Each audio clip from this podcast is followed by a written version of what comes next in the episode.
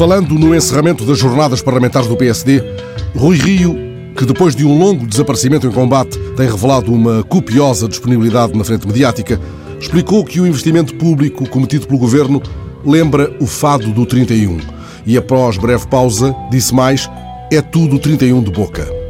Registra-se o pendor de Rio para essa encruzilhada semiótica onde a numerologia se cruza com os ditos populares, mas na verdade, Olari Lolela o fado do 31, composto em clave republicana na evocação da revolta do Porto a 31 de janeiro de 1891 e celebrado pela voz de Estevão Amarante, entre outras, não é um 31 de boca. Alves Coelho, que lhe fez a música, ficou associado a um tipo de fado, o fado Marcha da Maria Vitória. Dizemos fado Marcha da Maria Vitória, tal como dizemos Armandinho, ou fado menor, ou fado corrido. Já a letra do fado do 31 é da autoria de José Maria Pereira Coelho, um militar que atingiu a patente de coronel, apesar da tentação do teatro. Pereira Coelho, que chegou a ser diretor interino do Diário de Notícias, foi autor de muitas revistas e de algumas peças de teatro. Homem de pontaria muito afinada, dirigiu ainda a carreira de tiro de Lisboa. Fica, pois, o fado do 31, Olari Lolela, confinado à aragem de um sobressalto republicano que chegou a agitar a bandeira vermelha e verde durante a proclamação feita por Alves da Veiga na varanda da Câmara do Porto. Foi um grito logo sufocado, mas não foi um 31 de boca. Sendo Rio esforçado economista, tomemos como boa a tese de que, ao socorrer-se do fado, foi ele à letra tateando os números. Na verdade, há dois ou três versos que se podem cantar pelos dedos.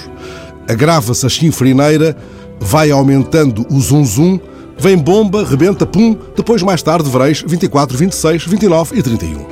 Pode, entretanto, ter acontecido que a análise das remodelações consumadas por António Costa, também referidas pelo presidente do PSD na intervenção aqui glosada, tenha levado Rui Rio a outro lindo 31. Ele recorda e critica as seis remodelações, seis, que mudaram 10 ministros e 21 secretários de Estado. Basta fazer as contas, é a perfeita quadra de somar.